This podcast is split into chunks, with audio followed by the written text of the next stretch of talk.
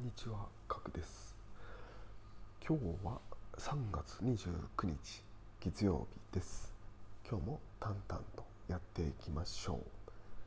今日のテーマは、稼げますか？は NG です。あなたは稼いでる人に稼げますか？どうやったら、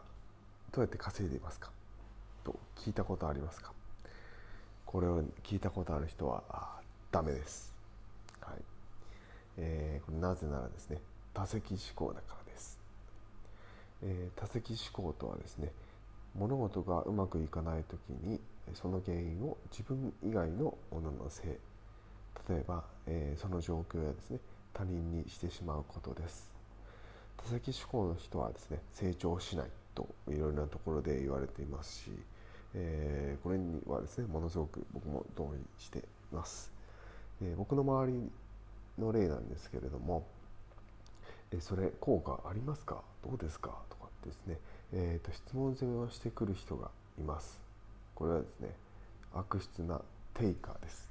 えーまあ、ギバーとかテイカーとかっていう話もですね有名だと思うのでそれをちょっと、えー調べてみてください、はい。えーまあ、聞きたいならですね、えーま、最低限としてですねまず自分がですね試してみてから聞くっていうことが重要です、はい、でそれでできればですね量をこなしているといいです。でこれ量をやっているんですけれども効果が出ないんですがどうしたらいいですか？っていう、まあ、質問の仕方ですね。はい。で実際にですねやっぱ自分がですねやってないのにですね、えーそれうまくいくんですか？とか、まあ、食べてないのに美味しいんですその食べ物美味しいんですか？どうですか？って聞く人ってあまり、まあ、聞く人いるとは思うんですけども食べてみたらいいじゃないですか。っていうふうになると思うんですよね。食べ物の場合って。それと一緒で、えー、と何か、えー例えばツールを使ってみるとかっていう場合でもそれって使いやすいですか？とか。なんか他のツールと比べてどうですか？とかって聞いてくると聞いてくる人いると思うんですけれどもまあよほりよほどですねものすごい高額なツールではない限りですねやってみてください。っていうふうにちょっと言いたくなりませんかね、はい、これってすごくですね、えー、と他人の時間を奪う質問される側の